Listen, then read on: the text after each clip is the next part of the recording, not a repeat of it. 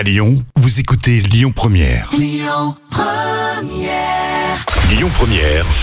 l'invité politique du samedi. Avec Immédiat Positif, Frédéric Duval. Bonjour à toutes et à toutes. On est heureux de vous retrouver pour cette dernière émission de la saison de l'invité politique le samedi de 11h à midi sur Lyon Première. On est avec Alexandre Vincendet. Bonjour. Bonjour. Vous êtes député de la 7e circonscription du Rhône, nouvellement élu. Mais les gens vous connaissent ici parce que vous étiez avant euh, maire de Rieux-la-Pape. Alors d'ailleurs, toujours maire, on verra, parce qu'il y a une petite anecdote que vous allez nous raconter. Vous êtes un, un représentant, on va dire, euh, de la droite lyonnaise décomplexée et moderne. Vous n'avez pas encore 40 ans. Vous êtes aussi toujours euh, secrétaire départemental de la fédération. Président. Président. Président de la Président fédération. de la fédération du Rhône LR. Voilà, donc ça fait partie des questions et on va découvrir avec vous bah, l'Assemblée, un peu avec euh, ce qui se passe à l'intérieur, les coulisses de l'Assemblée. Il y a beaucoup, beaucoup d'actualités. On a un nouveau gouvernement hein, qui vient d'être nommé, vous nous en parlerez. On va parler de votre circonscription, on va découvrir un peu mieux votre ville et votre parcours. Ma première question est toujours une question un peu d'actualité. Moi, ce qui fait l'actualité des Lyonnais en ce moment, ça n'aura échappé à personne, il fait chaud, c'est l'été, c'est aussi la saison des mariages. On a régulièrement un certain nombre de, de communes qui sont concernées et impactées par des mariages, on va dire, euh, un peu houleux, un peu désordonnés, avec des Un peu klaxons, un peu chaud, etc au-delà de ce que ça raconte dans parfois la fièvre et la passion, il y a quand même aussi des, choses assez complexes en termes euh, d'insécurité ou de sentiment d'insécurité ou d'abus hein, de ce qui se passerait normalement dans l'espace public. Vous, euh, en tant que maire et même maintenant comme député, qu'est-ce que ça vous inspire? Est-ce qu'on est dans une société euh, du coup plus agitée, parfois un peu plus violente? Comment vous lisez qui se passe aujourd'hui sur ces événements Non, sur les mariages en particulier. En tant que maire de, de, de Rio depuis 2014, on a connu ces événements. Euh, Jérémy Bréau, euh, d'ailleurs, quand il été élu maire, mon, mon ami et collègue de Bron a connu ces événements en 2020. Puis d'autres maires les À connaissent. Villeurbanne à récemment. Villeurbanne, à Lyon, enfin, je veux dire, euh, euh, à Villefranche, euh, même j'ai, je suis originaire de l'Ain, euh, j'ai des amis dans l'Ain qui m'en parlent quand ils sont à Bourg-en-Bresse, en Berry-en-Bugey, bref. Enfin, je, je, je- pense que simplement, c'est, une poignée d'individus et c'est pas tous les mariages, c'est quelques mariages. Vous avez certaines personnes qui se disent, bah, le jour de mariage, on fait ce qu'on veut.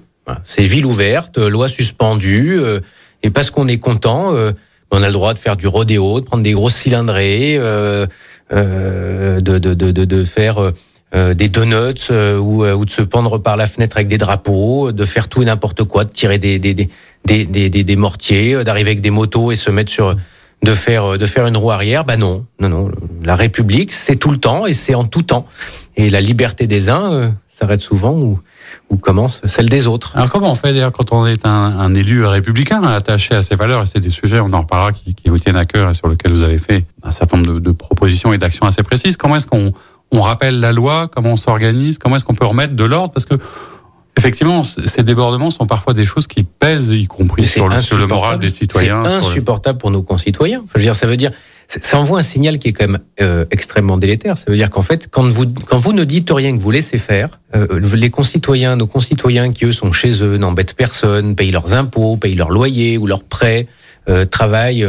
Euh, euh, de façon acharnée pour faire vivre leur famille, éduquent leurs enfants. euh, et eux, par contre, quand ils dépassent euh, d'un ou deux kilomètres heure euh, la limite de vitesse sur, le, sur la route ou sur l'autoroute qui se gare mal, euh, ont une prune et la payent, parce que c'est bien normal, parce qu'ils ont enfreint la règle, euh, ben pour eux, c'est insupportable de voir ça. Donc, il y a une Et il y a un sentiment d'injustice derrière qui se met en place, qui, si elle n'est pas traitée, peut se terminer par de la colère dans les urnes. colère dans les urnes, parfois même ailleurs. Effectivement, Et il y a un ailleurs, sentiment parce que des fois, il y a des gens- Ben, ou d'injustice. Ah, c'est d'injustice, même pas d'inéquité. Ouais. Et en fait, nous, ce qu'on a fait à, à Rieux en arrivant, c'est qu'on a sifflé la fin de la récré tout de suite. Euh, charte euh, des mariages, qui doit être signée en mairie par les futurs jeunes mariés. Réunion en mairie des jeunes mariés en présence d'un représentant de la police municipale euh, et d'un de mes adjoints, euh, pour leur rappeler les règles.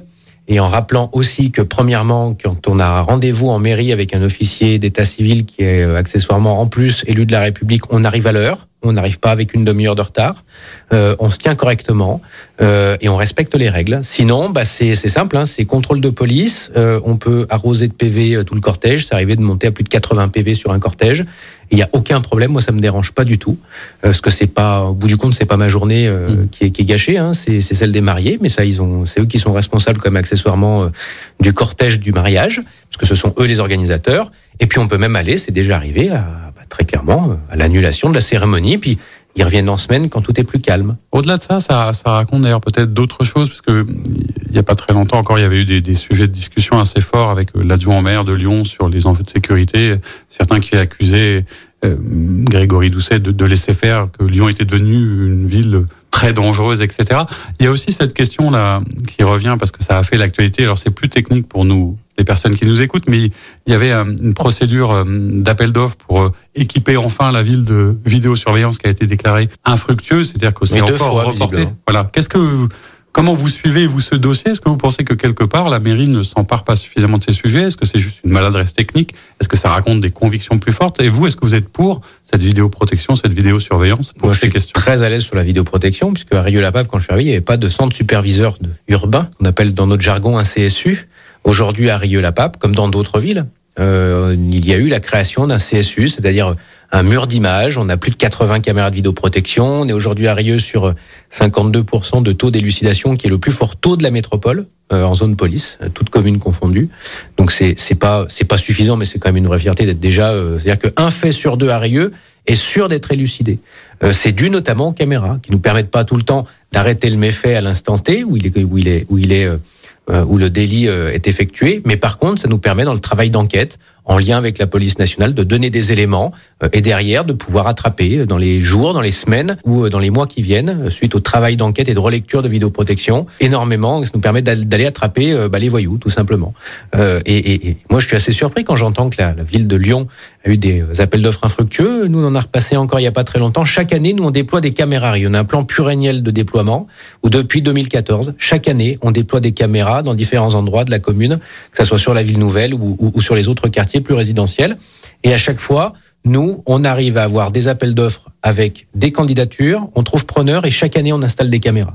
Je pense simplement que de l'autre côté euh, du Rhône, à Lyon, il y a un vrai sujet avec la sécurité. Enfin, on va pas se raconter de bêtises. Je, ne suis pas un ardent défenseur de Gérard Collomb. J'ai pu euh, parfois de critiques. Cependant, je tiens quand même à le dire, c'est que à Lyon, qui est quand même la troisième ville de France, qui est la capitale des Gaules, je pense quand même qu'on doit pouvoir circuler aujourd'hui euh, en paix. C'est la première des libertés. Et au-delà de ça, j'ai toujours considéré que la sécurité était la première des politiques sociales puisqu'en général, ceux qui sont les premières victimes de l'insécurité sont souvent les plus faibles. Et aujourd'hui, moi, je mets au défi, ça m'est déjà arrivé, de sortir d'un un repas euh, chez des amis, euh, traverser la place des terreaux. Moi, j'ai refusé que euh, bah, ma famille, avec mon petit garçon qui à l'époque était en poussette, traverse à 11 heures du soir la place des terreaux. C'est impossible. Alors qu'on est devant la place de l'hôtel, enfin, on est devant l'hôtel de ville centrale de la ville de Lyon.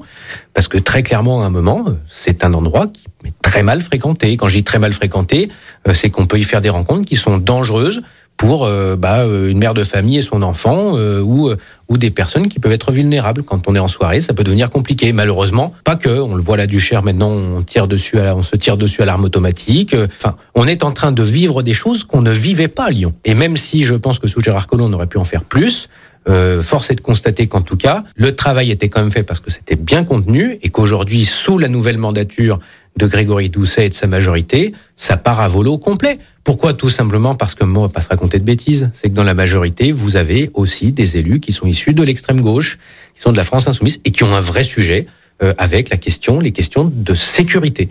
Euh, moi, je le vois dans mon conseil municipal. J'ai euh, quasiment plus d'élus de gauche dit républicaine. J'ai quasiment que des élus, voire l'immense majorité, si ce n'est pas la majorité totale de l'opposition Riyad, qui est issue de l'extrême gauche, qui soutient les candidats d'extrême gauche quand ils se présentent aux élections, notamment législatives. Et sur l'ensemble des questions relatives à la sécurité de nos concitoyens, augmentation du nombre de caméras de vidéoprotection, augmentation du nombre de policiers municipaux, euh, municipaux, classement de la ville en quartier de reconquête républicaine que j'ai obtenu auprès du ministre de l'Intérieur. Toutes ces questions, toutes ces questions-là, quand on les pose au vote, le vote est systématiquement contre. C'est pas simplement euh, une, évolution de la société, parce que la société a aussi évolué. Il y a pour vous une vraie approche très différente. Dans, dans on est dans une société qui devient de plus en plus violente. Euh, parce qu'aujourd'hui, surtout depuis le confinement, on voit il y a certains verrous euh, psychologiques qui ont complètement sauté, ça c'est vrai. Ce qu'on a connu avec les gilets jaunes et la violence qu'on a vue dans la rue, que ça soit contre les forces de l'ordre, contre les institutions, on n'avait pas connu ça aujourd'hui, donc il y a un vrai sujet. Euh, on le voit aujourd'hui, les revendications sont de plus en plus violentes parce qu'on est dans un pays qui de toute façon a aussi une tradition euh, de revendications violentes. Hein, on peut remonter à mai 68, mais même encore avant, où, en France, les grands changements se sont souvent faits sur des manifestations qui ont pu être très violentes. Euh, mais, mais au-delà de ça, il y a aussi aujourd'hui, euh, sur l'échiquier politique, des personnes pour qui euh, l'action violente, ça c'est plutôt les extrêmes, et notamment l'extrême gauche, on le voit avec ce que font aussi les antifas à Lyon lors du 1er mai ou lors de certaines manifestations anti-vax, mais aussi on le voit face à des personnes qui aujourd'hui n'ont plus de limites, face à des à des élus qui jouent aussi avec cette dire avec ces acteurs-là, on a certains verrous qui ont complètement sauté. Là où il pouvait y avoir avant un consensus sur le fait de dire il y a des principes républicains notamment en termes de sécurité, de respect des règles et des lois. Et là, on ne bouge pas une oreille parce que bah, il en va de la sécurité de nos concitoyens. Aujourd'hui, bah, il y en a certains qui très clairement font fi de tout ça. Notamment, par exemple, je prends sur le trafic de stupes. Aujourd'hui, vous en avez qui vous expliquent que sur les stupes qui sont en train de pourrir complètement la vie de nos quartiers, de nos et puis le, et la et la santé de nos jeunes. Et on voit très bien que la violence aujourd'hui à la Duchère, c'est notamment dû au trafic de stupes, mais pas qu'à la Duchère. Hein, c'est le cas à Vaux-en-Velin, ça a été le cas euh, à Rieux, parce que j'ai vraiment fait euh, mais un point d'honneur de travailler contre le trafic de stupes.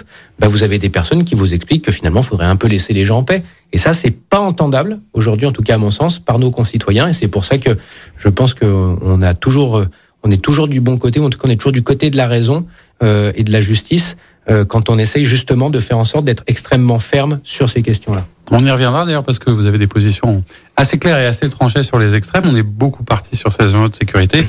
Dans une deuxième partie de l'émission, on va re-rentrer à l'Assemblée nationale. À tout de suite. On se retrouve pour cette deuxième partie de l'émission L'invité politique le samedi de 11h à midi sur Lyon 1 Je suis toujours avec Alexandre Vincendet, député de la septième circonscription du Rhône, toujours maire de Rieux-la-Pape, et vous allez nous expliquer pourquoi, conseiller métropolitain par ailleurs.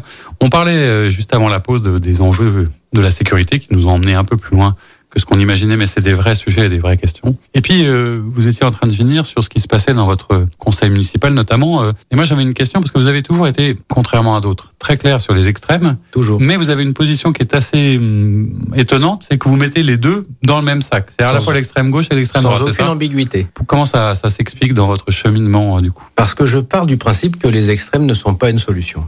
Pas les électeurs que, que je combats. Ce sont en tout cas les, les élus et les responsables politiques des extrêmes que je combats pour une bonne et simple raison. C'est que les extrêmes, en fait, ne sont pas là pour apporter des solutions. Euh, ils sont là pour essayer d'apporter, en tout cas, des discours simplistes à des questions complexes, et ils essayent de profiter du fait, euh, il faut chacun que chacun puisse balayer devant sa porte, euh, ils essayent de profiter du fait que les élus et les responsables politiques des partis de gouvernement n'apportent pas des solutions aux problèmes que rencontrent nos concitoyens. À partir du moment où vous réglez les problèmes et, les et vous répondez aux inquiétudes que, que peuvent rencontrer vos administrés, les extrêmes reculent. Et en fait, qu'ils soient de droite ou de gauche, déjà, ils ont besoin les uns des autres pour euh, se soutenir et grandir, mais au-delà de ça, euh, ils sont aussi là pour vivre sur les problèmes de nos concitoyens. Quand vous réglez le problème, bah, ils n'ont plus de carburant et à partir de là, ils reculent. Je l'ai vu moi dans ma commune depuis que je suis élu, systématiquement, les, les extrêmes de droite et de gauche reculent à toutes les élections. Et plus on avance euh, depuis 2014 sur le parcours qu'on est en train de faire avec toute l'équipe qui m'entoure à Rieux, plus les extrêmes reculent. On avait un Front National à 25%, aujourd'hui il est en dessous de 10% systématiquement, et l'extrême gauche est extrêmement contenu, puisqu'aujourd'hui, euh, gauche plus extrême gauche à Rieux, euh, sur un premier tour d'élection législative, c'est moins de 30%. Dans une ville qui a été pendant très longtemps tenue dans une alliance entre la gauche et l'extrême gauche. Ça, c'est le, le, travail de, de terrain de l'élu local, et vous le dites souvent, hein, vous êtes très très attaché au terrain, etc. Mais si on poussait un petit peu le raisonnement, hein, moi j'entends les, les, les, extrêmes, et je le dirais pareil à, si j'avais en face de moi des élus de gauche, entre guillemets, si on regarde un peu l'échiquier, on se dit quand même que la gauche traditionnelle a explosé. Elle a disparu. Vous, vous, qui êtes au LR, on en parlait, président de la Fédération des LR du Rhône, on peut quand même se demander ce qu'est devenu la droite républicaine. Où est-ce qu'elle est partie et pourquoi peut-être vous n'avez pas su à un moment pas vous simplement, mais la droite, répondre à ces fameuses interrogations du coup? Parce que je pense qu'à un moment, en fait, je, dans un monde qui bouge très vite, on est parfois, euh, on, on s'arrête parfois sur des anciens logiciels ou des anciennes postures. Euh, moi, je le vois en arrivant à l'Assemblée nationale. On se dit ah mais on est dans l'opposition d'Emmanuel Macron, puis on va y rester. Mais Emmanuel Macron est sur son dernier mandat. Déjà, euh, on vient d'être élu, on va pas commencer à se taper avec le président pour une bonne et simple raison, c'est que déjà si on est là, c'est pas on nous on nous a pas euh, élus pour taper sur la majorité, on nous a élus les uns et les autres, tout parti confondu, pour trouver des solutions aux problèmes que rencontrent nos concitoyens. Ça n'aura pas échappé qu'il y a des problèmes sur le pouvoir d'achat, il y a un projet de loi qui arrive sur le gouvernement, enfin que le gouvernement a présenté cet été qu'on va débattre à l'Assemblée nationale, il y a le Covid qui est de retour, on a des problèmes de précarité énergétique qui vont arriver avec l'augmentation euh, des matières premières et notamment de l'électricité, du gaz et du fuel pour, pour cet hiver. Euh, il y a des Français qui travaillent et qui ont du mal à boucler leur fin de mois et qui regardent pas, enfin qui ne savent pas si on pouvoir faire bouffer leurs enfants à la fin du mois. Euh, il y en a même qui savent, alors qu'ils gagnent bien leur vie, qui ne savent pas s'ils vont pouvoir partir en vacances alors qu'ils ont travaillé toute l'année et qu'on sort de deux ans de confinement.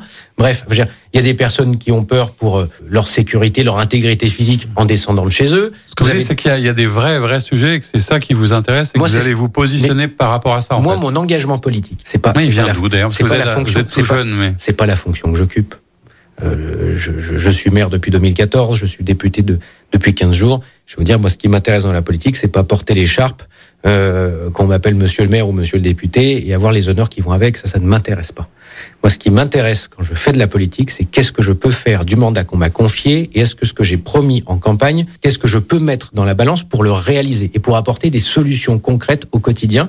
Moi, je me suis engagé quand j'avais une vingtaine d'années. Je suis, je suis issu d'une famille plutôt modeste où j'ai j'ai des grands-parents paternels et maternels qui étaient très politiques. Parce que j'ai de chaque côté, euh, ils, militaient chacun de leur côté. Euh, et moi, depuis que je suis petit, j'entends parler de politique à table, a pas de famille. Euh, et pourtant, il n'y a pas d'élu dans ma famille. Je suis le premier à avoir sauté le pas.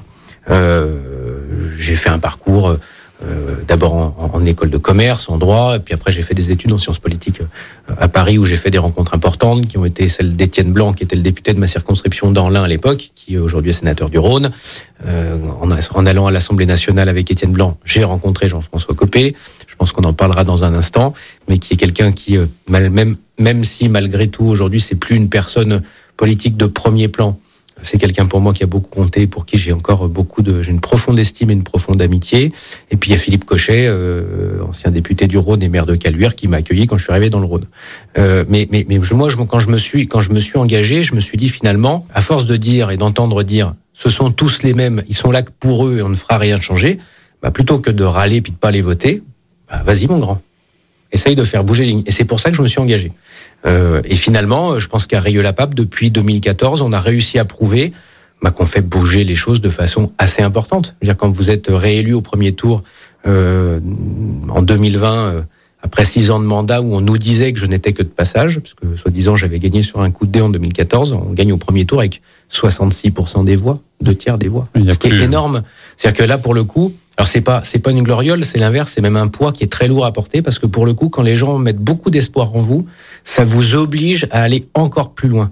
Parce que je pars du principe qu'en politique, plus les gens croient en vous, moins vous avez le droit de les décevoir. Parce qu'en général, si vous commencez à prendre les gens pour des idiots, ils vous le font payer très cher. Alors vous avez beaucoup euh, de responsabilités du coup sur les épaules, puisque votre euh, campagne euh, législative était assez réussie au sens où je crois qu'au premier tour vous aviez quasiment 2000 voix de retard et vous 1800 voix de retard et avec presque 2000 d'avance. Donc c'est qu'il s'est passé quelque chose alors, sans doute lié à des reports, etc. Mais ça veut dire que quelque part, c'est un vrai choix et les gens vous ont mmh. fait confiance et vous ont envoyé là-bas. À titre personnel, puisque vous, est-ce que c'était quoi? C'est la réalisation d'un rêve? Est-ce que s'il y avait une notion un peu de revanche par rapport au scrutin d'avant euh, Non, je marche pas la Vous le vivez comment, du coup, cette arrivée à l'Assemblée, cette reconnaissance? C'est une lourde charge, c'est une lourde responsabilité quand vous passez. Euh, en plus, je connais cette maison pour y avoir été stagiaire et collaborateur. Euh, J'ai travaillé à l'époque, en plus, dans un groupe parlementaire majoritaire, qui était le groupe UMP entre 2007 et 2012. C'est quand même une lourde charge quand vous passez pour la première fois et que vous montez pour la première fois les marches de l'Assemblée nationale. Vous rentrez dans le temple de la démocratie française. Euh, y il y a le poids de l'histoire que vous prenez sur les épaules, en plus du poids de vos responsabilités, parce qu'on est dans une période en plus où les gens attendent de leurs élus qu'ils apportent des solutions concrètes. C'est pour ça que moi je l'ai dit d'ailleurs sur pendant la campagne, je ne serai pas un élu qui devra sa légitimité à un parti politique je suis un élu et je serai un élu qui doit sa légitimité euh, à celles et ceux qui m'ont fait confiance. Parce que je ne suis pas là parce qu'un chapeau à plume parisien m'a mis sur un siège en disant c'est lui qui deviendra député. Non, non. C'est parce qu'il y a des habitants qui se sont déplacés deux week-ends de suite pour euh, me qualifier au, soir du premier tour et pour m'élire au soir du deuxième tour député de la septième circonscription pour les cinq années qui viennent. Donc pour le coup, il y a, y a il y a une vraie, il y a une, vraie demande. Et ma légitimité, je la tiens de chacune et de chacun qui ont un jour, enfin un moment, mis un bulletin Alexandre Vincent dans l'urne. Et puis la dernière chose, c'est quand vous passez les marches de l'Assemblée nationale, c'est pas un accomplissement, c'est un début, puisqu'il y a tout le travail qui reste à faire.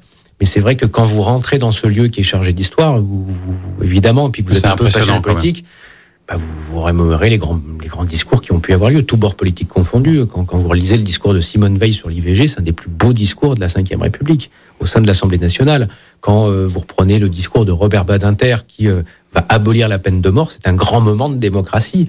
Euh, quand vous prenez le discours du général de Gaulle en 58, quand il est rappelé par René Coty et qui demande justement à l'Assemblée nationale de lui voter les pleins pouvoirs pour qu'il puisse construire la Ve République, c'est des grands moments de notre démocratie. Et aujourd'hui, il y a des figures illustres, pas seulement sous la Ve République, qui ont, foulé le, marbre de l'Assemblée nationale. Donc tout ça vous accompagne quand vous rentrez dedans. Avec aussi euh, les plus petits côtés de la vie politique. Et c'est vrai que de l'extérieur, hein, euh, j'ai interviewé la semaine dernière votre collègue Anne Bruniera, qui, qui elle aussi, euh, a été reconduite, etc., mais nous parlait de, de, ce qui se passe. On est beaucoup dans le début de cette législature dans euh, des nominations, des querelles un peu compliquées, des batailles d'appareils. Le côté un petit peu moins... Ce qu'on appelle entre nous de la popole. Voilà, voilà. La, la politique un peu politicienne et qui n'est pas forcément quelque chose de très valorisant à l'extérieur et surtout que les citoyens euh, ont peut-être du mal à comprendre. On a eu donc tout un ensemble d'élections. Tiens, d'ailleurs, est-ce que vous vous félicitez à titre personnel euh, euh d'avoir alors une femme Premier ministre, une présidente de l'Assemblée Premier ministre? Est-ce que c'est quelque chose pour lequel vous dites bah tiens c'est une bonne chose même si ce sont pas des gens qui sont de votre bord entre guillemets. Alors moi une femme première ministre c'est déjà arrivé donc c'est pas une nouveauté même si c'est arrivé dans un temps un peu restreint. C'était assez restreint. Mais mais ça c'est le choix du président de la République. Euh, sur le choix de la présidente de l'Assemblée nationale, euh, moi pour le coup c'est plutôt je me félicite plutôt de l'arrivée de de Madame Braun-Pivet qui de la vie générale euh, est une bonne parlementaire, a été une bonne présidente de la commission des lois sous le précédent quinquennat. Donc pour le coup, on a quelqu'un qui connaît très bien l'institution, qui est respecté par ses pairs, qui est quelqu'un de compétente, et puis qui en plus va apporter, je pense, un petit vent de fraîcheur. Euh, euh, parce que justement c'est une femme et c'est aussi la première femme présidente de l'Assemblée nationale. Députée en 2017, hein, c'est quand même un parcours assez impressionnant. Alors vous allez siéger dans votre groupe parlementaire, donc avec les LR, il n'y a pas de discussion, tout va bien non, tout va bien. Euh, Est-ce que vous allez euh, vous occuper d'un certain nombre de fonctions particulières? Dans quelle commission vous allez Alors, travailler je, je par vais exemple? siéger dans la commission des affaires sociales commission importante quand vous êtes euh, élu euh, de la 7e circonscription du Rhône, puisqu'on a quand même des villes comme Bron, Rieux-la-Pape et Vaux-en-Velin, qui ont accessoirement, je pense que ça, ne vous aura pas échappé, quelques quartiers politiques de la ville, des quartiers populaires, sont des villes de banlieue avec des vraies problématiques, des populations qui pour certaines gagnent moins de 8500 euros euh, par an, ce, qui, en fait une population précaire, qui en demande euh, de soutien, d'aide, d'insertion, d'intégration, parce que c'est aussi des personnes qui sont pour beaucoup issues de la diversité. Donc on a toutes ces questions-là qui s'entrechoquent. Et quand vous êtes à la commission des affaires sociales, on va traiter de la politique de la ville, de la rénovation urbaine. C'est peut-être des sujets que je connais un petit peu pour les traiter en tant que maire depuis huit ans. Euh, on va traiter des questions... Euh, euh, d'emploi, d'insertion. Euh, en tant que maire, justement, bah, j'ai aussi mon petit avis sur la question. Des questions de santé, de désert médical, euh, de déserts médicaux, pardon. On va traiter, euh, bah là, on a la loi, le projet de loi sur le, euh, la prolongation de l'état d'urgence et de surveillance du Covid qui arrive bah, là cette semaine. J'ai une réunion. J'ai des réunions là en ce moment hebdomadaires sur ces sur ces questions-là. Donc c'est en tout cas quand vous êtes député de la 7e circonscription, être dans cette commission-là, il y a des vrais sujets sur lesquels vous pouvez apporter vraiment votre expertise au quotidien. Alors c'est intéressant parce que euh, vous êtes tout le temps en train de parler du terrain, de l'ancrage, etc. Normalement, un député, surtout s'il est maire, ne peut pas rester député et maire. Donc normalement, vous auriez dit... Ce qui est une erreur monumentale de François Hollande, j'ai envie de vous dire une fois de plus. Alors, justement, c'était, j'avais une double question dans ma question, euh, euh, puisqu'on sait que c'est aussi euh, une des missions hein, d'un parlementaire, c'est à la fois de voter les lois, de surveiller le gouvernement, mais aussi de faire le lien avec la circonscription d'où il est élu. Mais vous, vous avez, euh, je crois, exprimé le, le souhait d'être vraiment comme un, un porte-voix des maires. Bien sûr. Ce, ce lien député-maire, pour vous, c'était très important. Et je le dis d'autant plus que euh, ce que j'apprenais hein, quand on a préparé cette discussion, il y a visiblement un recours sur votre élection. Et en plus, vous êtes toujours maire. Et en plus, il y a un recours national qu'on a appris euh, aujourd'hui. Il y a un recours national sur les élections où il y a eu un taux de participation faible euh, qui fait que le Conseil constitutionnel, de toute façon, doit tout regarder. Donc, en fait, le temps que tout ça a regardé, le, le, le, le fait que le, le, délai de 30 jours où vous devez vous mettre en conformité avec la loi sur le non-cumul est suspendu. Donc ça durera quelques semaines, je pense. Mais encore pendant quelques semaines, Vous êtes député je maire. suis député maire et je Et suis un ardent défenseur. Pourquoi c'est important maire. pour vous ce, ce lien entre Mais le parce qu'en fait, et- parce qu'en fait, le vrai sujet, c'est que le généraliste de la République, c'est le maire. C'est le plus beau mandat de la République. Mais dans le même temps, si vous n'êtes pas parlementaire, il y a un certain nombre de choses pour votre territoire et votre circonscription que vous ne pouvez pas faire avancer. Euh, moi, j'ai passé, oui, ça fait pas 15 jours que je, ça fait à peine 15 jours que je suis élu, ça fait, euh, j'ai déjà cette semaine rencontré l'ensemble des maires de la circonscription, tous bords politiques confondus, comme je m'y étais engagé. Jérémy Bréau, Damien Monnier, Hélène Geoffroy. Le sujet, c'est pas de regarder s'ils sont de ma couleur politique ou pas, c'est concrètement comment je peux les accompagner pour agir pour leur territoire. Et il est vrai que dans des communes comme les nôtres, on a besoin, à un moment, d'un lien avec Paris, ce qu'on n'a pas eu pendant cinq ans, euh, avec la députée euh, sortante, Madame Kader, qui a été battue au premier tour. Euh, donc là, aujourd'hui, en plus, le gros avantage qu'ils ont, c'est qu'ils ont un de leurs collègues qui siège à l'Assemblée nationale. On est en train de regarder tous les dossiers sur lesquels il va falloir que j'interpelle les ministres, les administrations centrales, et on va pousser les dossiers les uns après les autres, soit pour aller chercher de l'argent, des crédits, débloquer des situations un petit peu compliquées, il y a des questions d'éducation, des questions d'établissement scolaire, il y a des questions bah, de sécurité, d'augmentation d'effectifs de police, il y a des questions de crédit à aller chercher à l'Agence nationale de rénovation urbaine que je connais un petit peu. Donc oui, il y a toutes ces questions-là. Et moi, je pense que ce qui est extrêmement important, c'est de maintenir ce lien entre le local et le national. Vous aviez dit d'ailleurs euh, que vous ne seriez pas, et c'est une expression qui date un peu, mais dans la politique qu'on revoit souvent, vous ne seriez pas un député godillot. Mhm. Sous-entendu, j'assume complètement. Vous n'allez pas obéir comme ça euh, avec le doigt sur la couture du pantalon. J'avais même été très clair. Je vais même vous dire mieux, c'est que je l'avais dit. Si le groupe euh, auquel j'appartiens impose une discipline de vote, ça serait sans moi. Pour une bonne et simple raison, c'est que déjà, j'estime que la famille politique fondatrice de la Ve République ne peut pas euh, oublier un principe qui est inscrit dans la Constitution. C'est que tout mandat impératif est nul. C'est-à-dire que vous n'êtes pas élu pour voter ce que votre parti vous demande.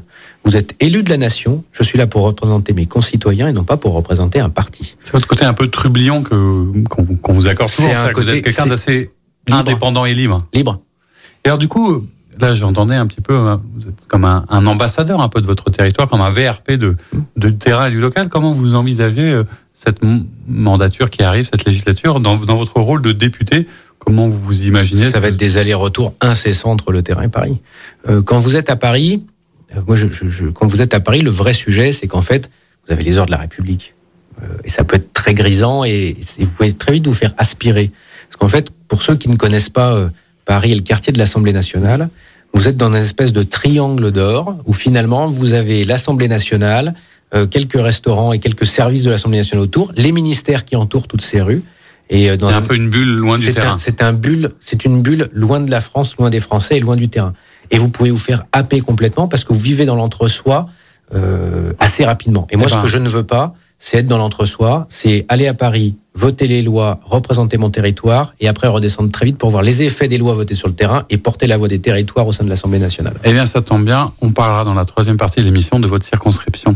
À tout de suite. On se retrouve avec plaisir pour la dernière partie de notre émission L'invité politique le samedi de 11h à midi sur Lyon Première, toujours avec Alexandre Vincendet, député de la 7e circonscription du Rhône et toujours maire de Rio-la-Pape et conseiller métropolitain. On verra ce qui se passe et vous nous expliquez juste avant euh, l'importance de ce lien entre le local et le national, à la fois pour rester au contact des habitants et, et pour être au plus près du terrain et un, véritable ambassadeur de votre territoire.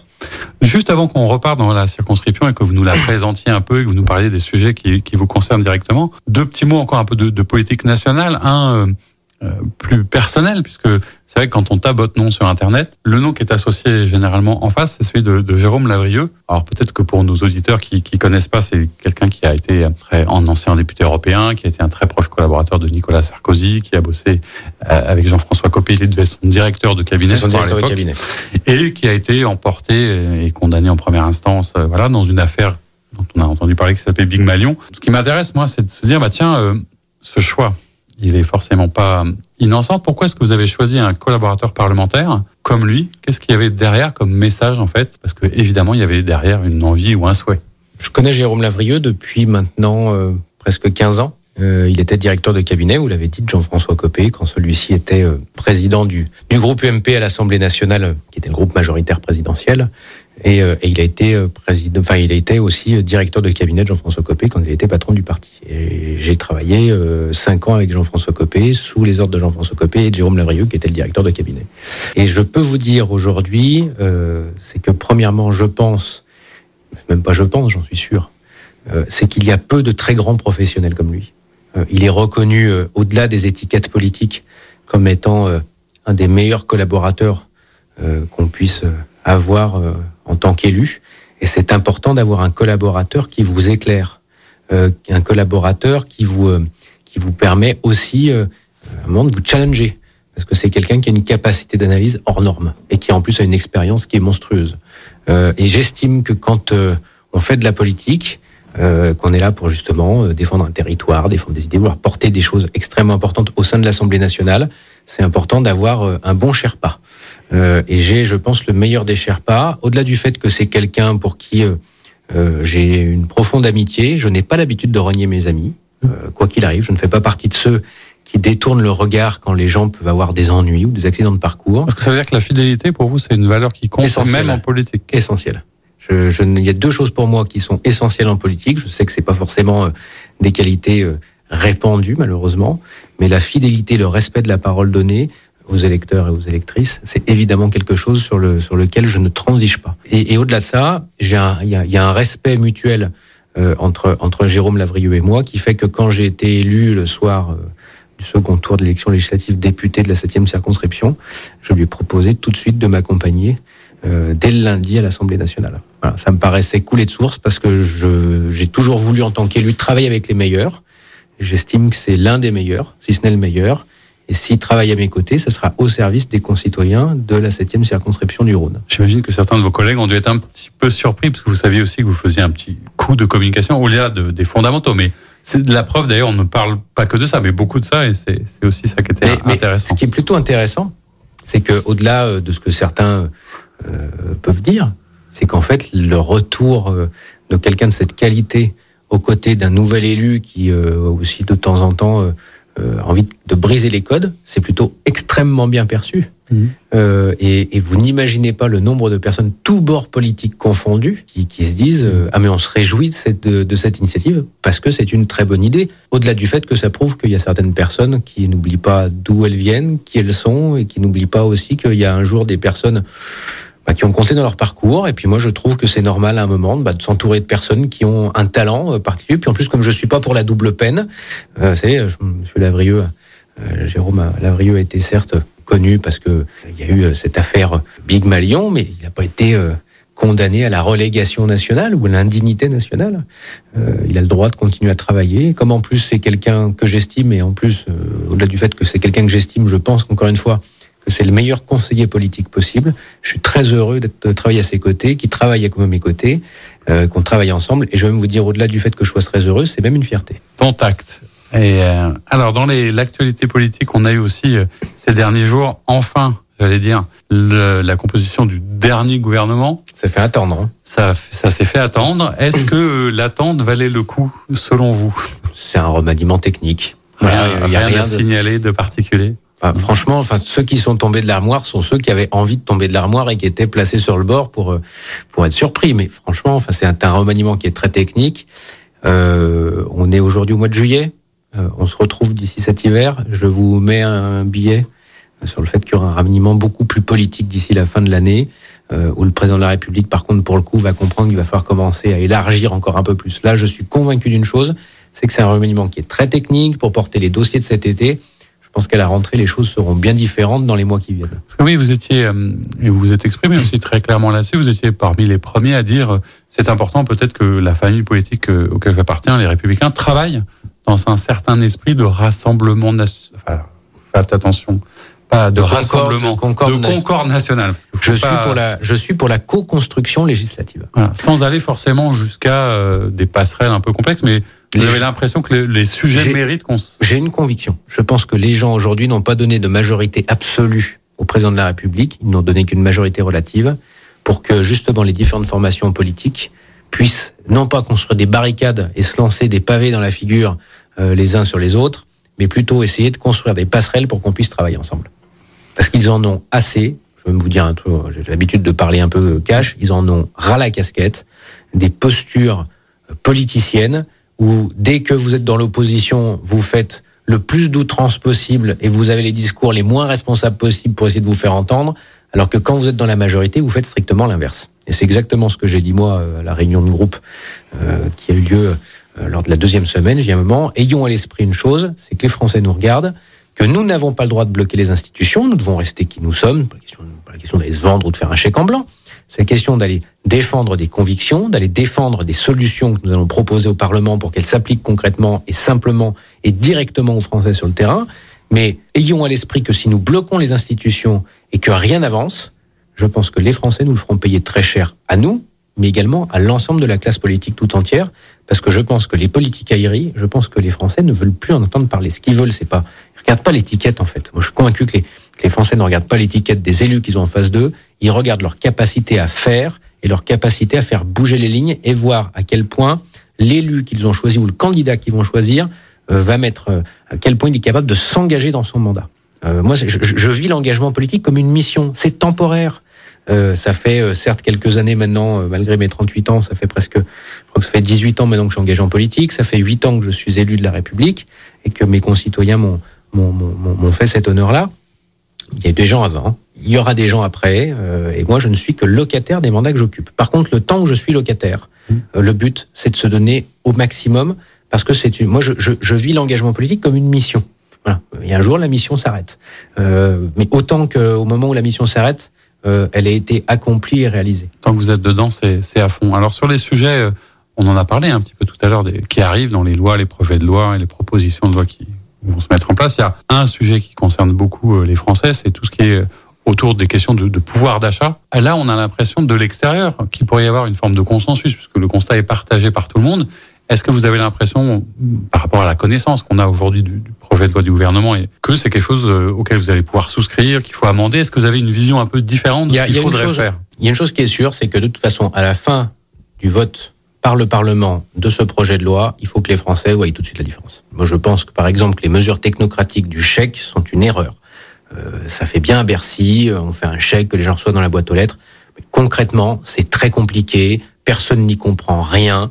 Moi, je pense que les gens, une fois qu'ils ont, euh, parce que ce qu'ils veulent, c'est voir que les prix descendent d'où sont contenus, que l'inflation, on arrive à trouver des solutions, et qu'à la fin du mois, soit sur leur compte en banque, euh, quand la paye arrive, soit quand ils font euh, l'addition des factures après avoir payé l'essence, la bouffe, le logement, etc. Et eh ben ils voient une différence, il leur reste plus de reste à vivre. Je pense que ça c'est essentiel.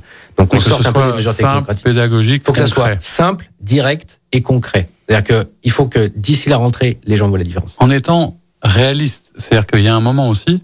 Ah mais il faut pas non plus que ça soit. Pas, Bruno Le Maire s'est exprimé il y a pas longtemps en disant qu'on arrivait quand même au bout du bout de l'exercice, mmh. le quoi qu'il en coûte, qui était une spécificité à la fois macronienne et française, aidé en cela d'ailleurs aussi par l'Europe, a, a, bien fonctionné. mais, il a un moment parce que les Allemands, notamment parce que les Allemands en ont eu besoin aussi, donc ils ont lâché les cordons de la bourse. Mais aujourd'hui l'argent, il, s'invente pas non mais plus. Mais l'argent s'invente pas. on peut pas faire fonctionner la machine à billets indéfiniment pour une bonne et simple raison, c'est sinon c'est que les billets, ça se transforme en billets de Monopoly, puisqu'ils ne valent plus rien. Et l'inflation est aussi euh, potentiellement loin. Alors comment est-ce qu'on fait pour à la fois donner plus et j'allais dire en étant euh, responsable vis-à-vis des finances publiques pour pas endetter davantage? Et on sait que le poids de la dette mmh. commence à être très important.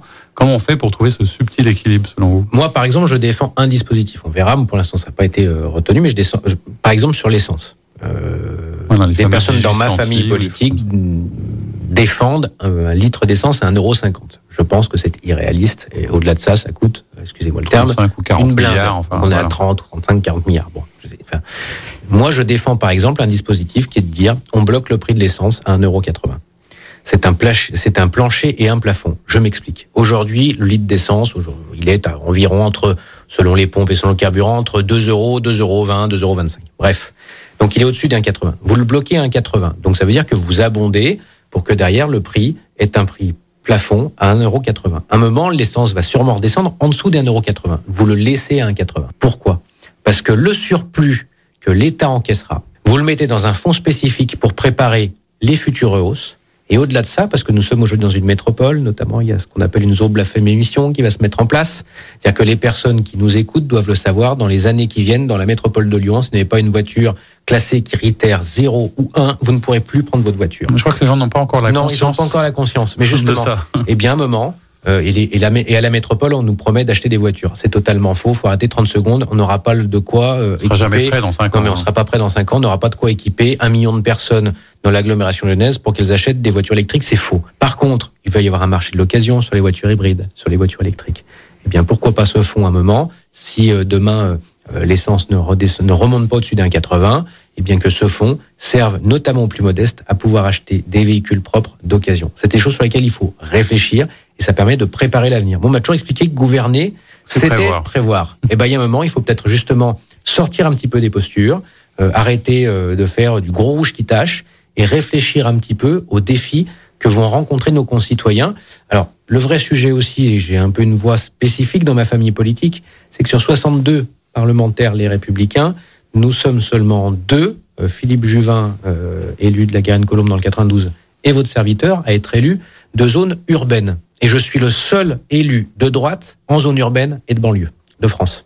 Euh, ça veut dire que pour le coup, enfin au Parlement, hein, euh, ça veut dire que pour le coup, j'ai une voix spécifique parce que les problématiques que rencontrent nos concitoyens, aucun autre élu de ma famille politique ne les rencontre. Ah, du Et coup, ça veut ça- dire que pour le coup, c'est pour ça que j'ai peut-être parfois une voix qui détonne un peu, mais n'empêche que je suis là pour défendre mes convictions et ce que je rencontre sur le terrain. Et justement, c'était un peu ma, ma dernière question sur ce sujet, au-delà des, des lois qui seront portées au niveau national. Est-ce qu'il y a, sur votre circonscription, une loi, un projet, une thématique qui vous tient particulièrement à cœur Si on avait qu'une. Il faut en choisir au moins une pour, pour la, cette émission, mais je sais qu'il y en a plein, mais sur lequel vous avez envie de travailler de, particulièrement.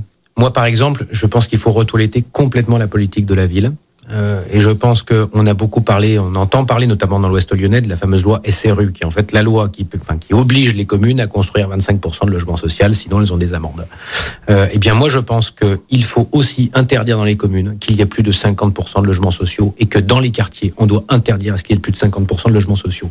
Non pas qu'il ne faille pas de logements sociaux, mais simplement la surconcentration aujourd'hui des logements sociaux bah, crée des phénomènes de ghettoisation et de paupérisation. Et on voit aujourd'hui dans le quartier de la Duchère, à Rieux-la-Pape dans la ville nouvelle, au bas du Taureau à Vaux-en-Velin, euh, à, Paris ou à Terraillon, à Bron, au Minguette à Vénissieux, on voit aujourd'hui les dégâts que cette politique, de, que cette non-politique de peuplement a fait. Et quand j'entends des élus dire il y a trop de rénovation urbaine, notamment dans l'agglomération, euh, pas de tous, parce que je pense que tout bord confondu, il y a une vraie responsabilité et vision de cela quand même. Et on arrive, nous, en tant que maire, à faire partager des personnes qui pouvaient être réfractaires à la démolition euh, euh, dans les quartiers, à la reconstruction, à leur faire, à leur montrer en tout cas qu'il y avait aussi une réalité du terrain et qu'il y avait un mur du réel, euh, qu'à un moment, il fallait aussi qu'on crée cette mixité.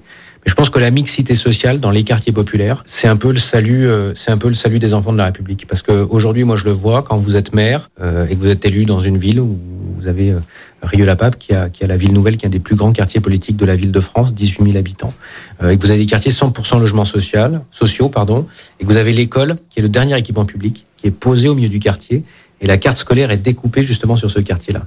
Eh bien, ça veut dire que c'est une assignation à résidence pour les habitants des quartiers, des immeubles et même des enfants, parce qu'au bout du compte, il n'y a plus de mélange de population. Ah. Quand vous avez plus de mélange de population, à partir de là, vous avez un vrai sujet.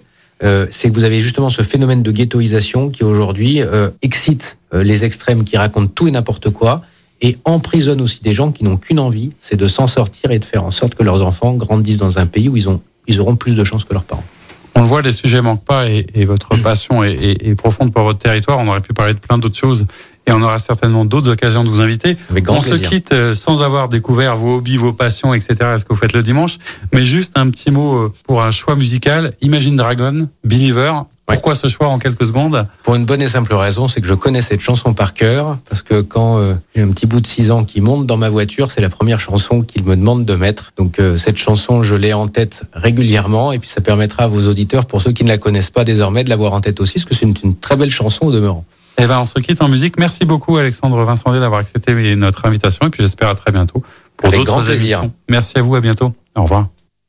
C'était l'invité politique du samedi sur Lyon Première, en partenariat avec Immédia Positif, le web média qui rend visible l'essentiel. Retrouvez tous les invités politiques en podcast sur lyonpremière.fr et sur immédiapositif.fr. Écoutez votre radio Lyon Première en direct sur l'application Lyon Première, lyonpremière.fr et bien sûr à Lyon sur 90.2 FM et en DAB+. Lyon Première